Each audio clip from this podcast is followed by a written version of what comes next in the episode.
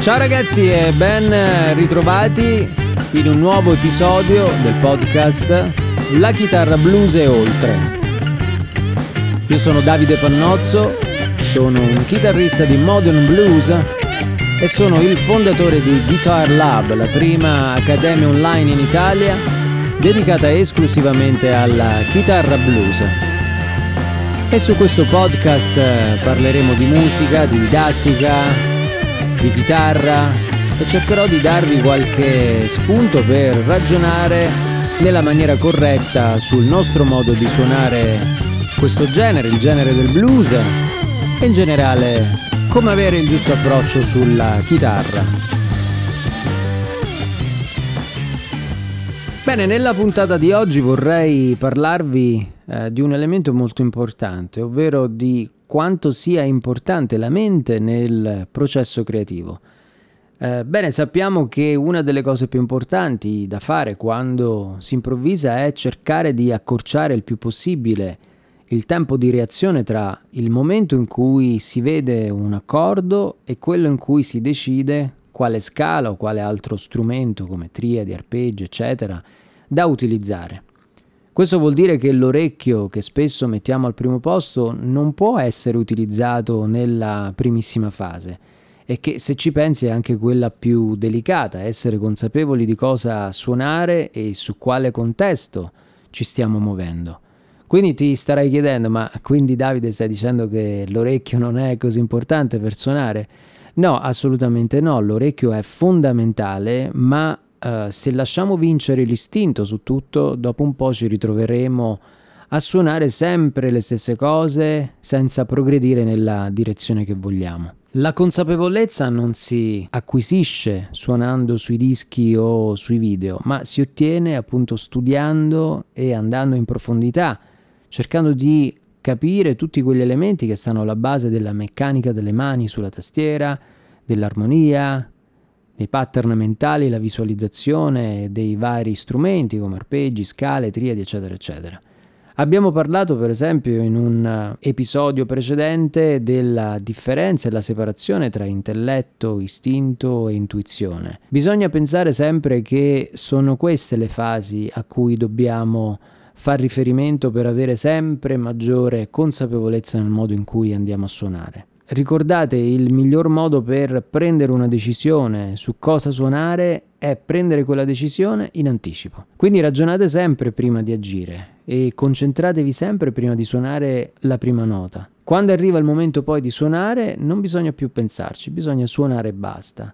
La visualizzazione per esempio è una tecnica usata anche in altre discipline come per esempio nello sport e nella musica visualizzare i cambi e riuscire a sentire la struttura su cui si sta suonando è veramente fondamentale per fare quel salto di qualità che auspichiamo. Nella musica è sempre importante trovare un balance, l'obiettivo deve essere riuscire ad avere una consapevolezza il più alta possibile, ma con la giusta attitudine mentale, che abbiamo capito essere costruita con lo studio, la devozione, la pazienza, il lavoro quotidiano. Ricordate sempre di essere gentili con voi stessi, i risultati arriveranno nel momento in cui si studiano le cose giuste e quando si ha un metodo di studio mirato. Suonare un po' di tutto senza una strategia non ti porterà a migliorare, ma ti porterà soltanto a, ad avere maggiore confusione e a non sapere esattamente cosa sei e cosa vuoi ottenere sullo strumento. È un po' questo l'obiettivo poi della didattica che propongo all'interno del mio Guitar Lab Modern Blues Guitar Academy online. Cercare sempre di tirar fuori la voce da ogni studente, cercando di delineare un percorso sempre personalizzato e che tenga conto di tutti gli obiettivi e le difficoltà di ognuno. Se non avviene questa separazione negli step mentali da seguire,